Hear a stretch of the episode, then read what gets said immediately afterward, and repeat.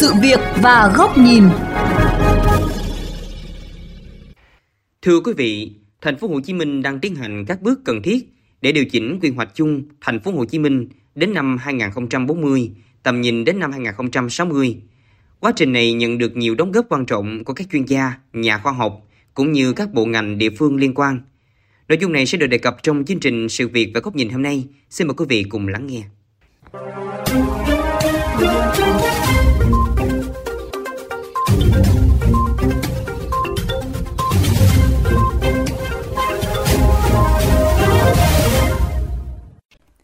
Thưa quý vị, căn cứ vào các nghị quyết của Bộ Chính trị, của Quốc hội cũng như các chỉ đạo của Thủ tướng Chính phủ,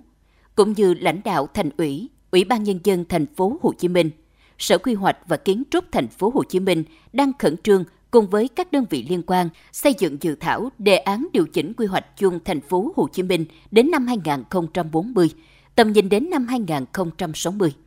Trong đó đặt mục tiêu trọng tâm là đưa thành phố Hồ Chí Minh trở thành một thành phố toàn cầu với tính cạnh tranh cao, phát triển không gian đô thị đồng bộ hài hòa và bảo tồn các giá trị truyền thống. Ông Nguyễn Đỗ Dũng, Tổng Giám đốc Công ty Tư vấn Quốc tế NCT,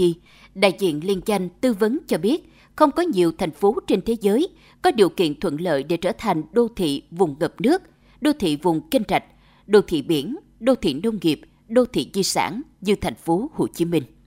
Không chỉ vậy, ở lần điều chỉnh này, thành phố Hồ Chí Minh được quy hoạch trở thành trung tâm kinh tế của vùng, trung tâm thu hút đầu tư, khởi nghiệp, khoa học công nghệ và điểm đến du lịch trọng yếu của vùng.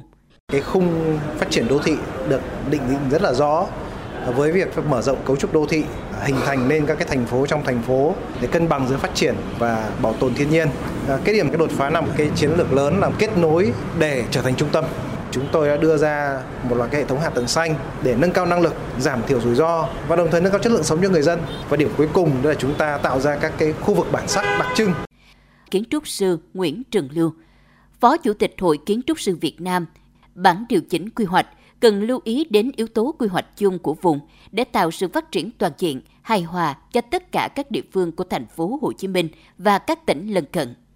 Bây giờ là tất cả các khu đô thị ở dưới Long An bao chúng ta rồi. Người ta có một cái lợi thế là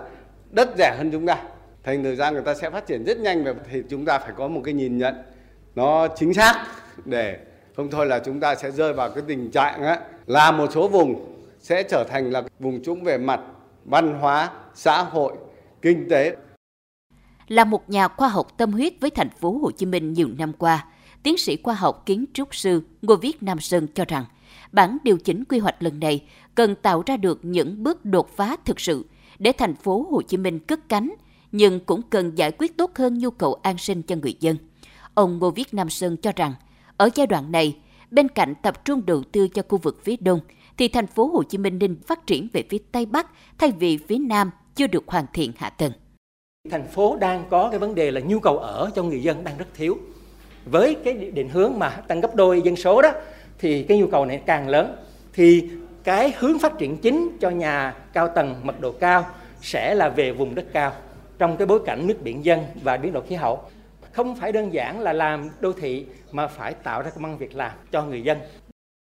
Kiến trúc sư Ngô Viết Nam Sơn cũng cho rằng trong quy hoạch mới cần nâng và đảm bảo tỷ lệ cây xanh phải đạt tối thiểu 10 mét vuông một người, thay vì 5 mét vuông một người như hiện nay. Trong đó cần chú trọng việc tối ưu mảng xanh dọc sông Sài Gòn lẫn đất cây xanh tại các địa phương. Song song đó, với yếu tố du nhập đa vùng biển, nên thành phố Hồ Chí Minh cũng cần tạo ra một khu vực đa bản sắc cũng như định hình rõ nét khu vực di sản để bảo tồn lịch sử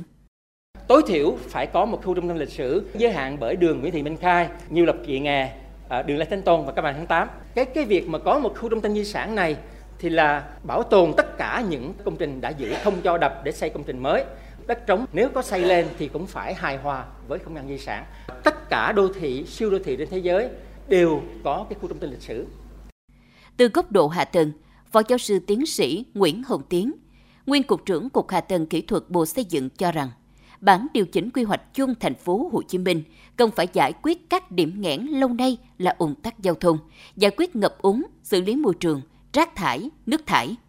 Ông Tiến cho rằng việc phát triển đô thị theo hướng TOD là phù hợp, song cần phải chỉ rõ mức độ tương ứng cũng như tính khả thi của từng hạng mục và cần tối ưu hóa công năng của giao thông công cộng. Về tầm nhìn phát triển đô thị, tiến sĩ kiến trúc sư Ngô Trung Hải, nguyên viện trưởng Viện Quy hoạch Đô thị Quốc gia cho rằng, thành phố Hồ Chí Minh cần hướng đến mục tiêu trở thành một đô thị toàn cầu, bởi hiện nay không có một đô thị nào ở Việt Nam đủ hy vọng trở thành hình mẫu tương tự. Chúng tôi rất khao khát là thành phố Hồ Chí Minh phải có quyết tâm vào loại đô thị lớn trên thế giới mà cái khát vọng này phải duy trì luôn một cái thời kỳ rất dài. Thì cái tuyến đường kết nối giữa cái cảng trung chuyển Cần Giờ nối với cảng quốc tế Long An, nối với bên Thị Vải và nối ra sân bay Long Thành. Tôi cho đấy là cái tuyến mà sau này trở thành ra một cái khu thương mại tự do. Ờ, chúng ta hoàn toàn làm cỡ được như Penang của Malaysia. Ông Trần Ngọc Chính, nguyên thứ trưởng Bộ Xây dựng đánh giá rất cao việc thành phố Hồ Chí Minh chọn sông Sài Gòn là điểm nhấn đặc biệt trong lần điều chỉnh quy hoạch chung lần này. Bởi ý nghĩa và vai trò rất quan trọng đối với quá trình hình thành, phát triển của vùng đất Sài Gòn gia đình này. Sông Sài Gòn là một công viên lớn và trở thành một dòng sông mang ý nghĩa vừa là lịch sử văn hóa và chính nó là cái để làm sống động cho thành phố Hồ Chí Minh cái đấy cũng là vấn đề để tập trung vào vấn đề tổ chức cảnh quan và chúng ta phải lấy cái đấy để nuôi sống thành phố cũng như là vấn đề về về không khí cảnh quan thiên nhiên và về môi trường.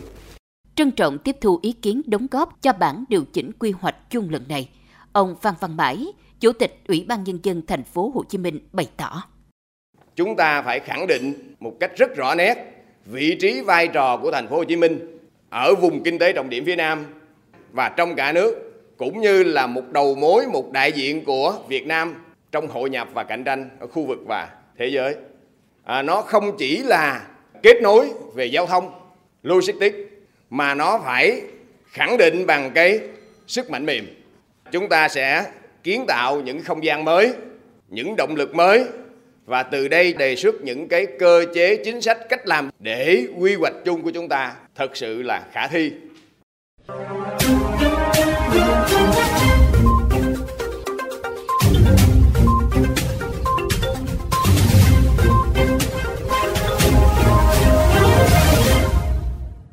Tiếp tục chương trình, xin mời quý vị thính giả cùng lắng nghe bài bình luận với nhan đề để quy hoạch chung của thành phố Hồ Chí Minh không dừng ở quy hoạch do nhà báo Huy Hoàng, kênh VOV Giao thông thực hiện.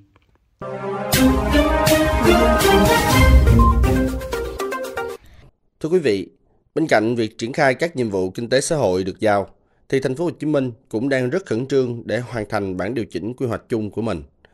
Đây được xem là một nhiệm vụ quan trọng để giúp thành phố Hồ Chí Minh trở thành một siêu đô thị với mức tăng trưởng hai con số, là đầu mối giao thông, là trung tâm logistics, là nơi hội tụ bản sắc văn hóa vùng miền với điểm nhấn là con sông Sài Gòn thi vị. Dù mới ở giai đoạn giữa kỳ và cần hoàn thiện nhiều hơn, song bản điều chỉnh quy hoạch chung thành phố Hồ Chí Minh lần này đã cơ bản tìm được lời giải cho những bài toán hóc búa lâu nay. Qua đó, hướng đến sự đột phá trong tăng trưởng, bảo tồn các giá trị truyền thống cũng như nâng cao chất lượng cuộc sống của người dân.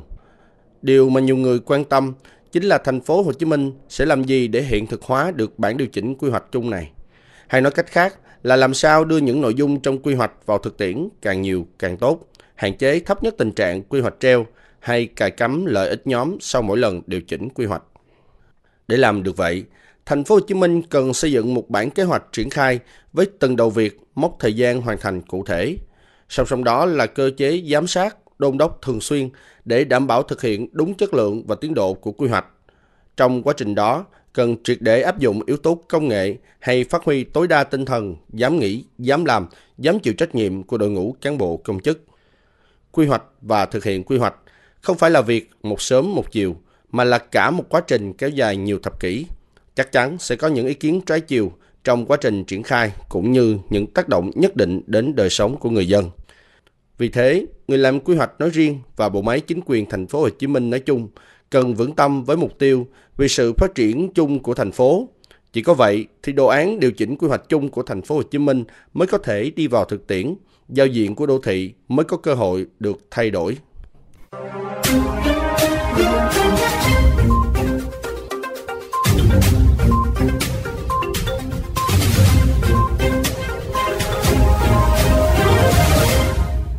Đến đây, thời lượng của chuyên mục Sự Việc và Góc Nhìn cũng đã hết. Xin chào tạm biệt và hẹn gặp lại quý vị trong các chuyên mục lần sau trên VOV Giao thông Đại Tiếng Nói Việt Nam.